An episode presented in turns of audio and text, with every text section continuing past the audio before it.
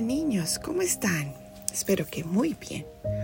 Hoy vamos a leer el Evangelio del domingo 29 de mayo, según San Lucas.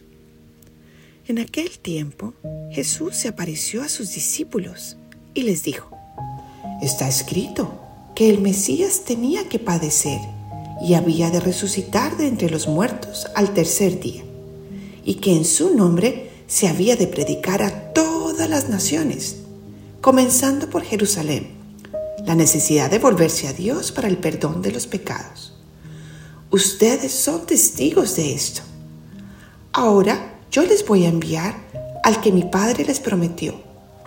Permanezcan pues en la ciudad hasta que reciban la fuerza de lo alto. Después salió con ellos fuera de la ciudad, hacia un lugar cercano a Betania levantando las manos los bendijo, y mientras los bendecía, se fue apartando de ellos y elevándose al cielo. Ellos, después de adorarlo, regresaron a Jerusalén llenos de gozo y permanecía constantemente en el templo, alabando a Dios.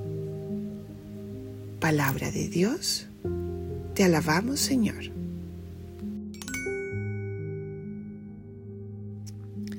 Espíritu Santo, te pedimos que nos ilumines para saber qué nos quieres decir en este Evangelio. Hoy, niños, celebramos la ascensión de Jesús al cielo, cuando Él, después de aparecerse a sus discípulos y a otras personas, subió ya al Padre. ¿Y qué está haciendo Jesús allá arriba? Nos está preparando una morada, un cuarto, para que vivamos por siempre muy felices y un cuarto muy chévere. Hasta más chévere que los cuartos de la película Encanto, ¿se acuerdan? La selva o lleno de flores, los cuartos más divertidos y hermosos. Además que lo vamos a compartir con todos nuestros amigos y familia que más queremos cuando lleguemos al cielo todos. Pero ¿cómo hacemos para llegar al cielo? Pues Jesús nos ayuda. Él, si se lo pedimos, nos manda al Espíritu Santo es esa fuerza que nos va a ayudar a escoger siempre hacer la voluntad de Dios primero, ayudar a los demás segundo y luego nosotros.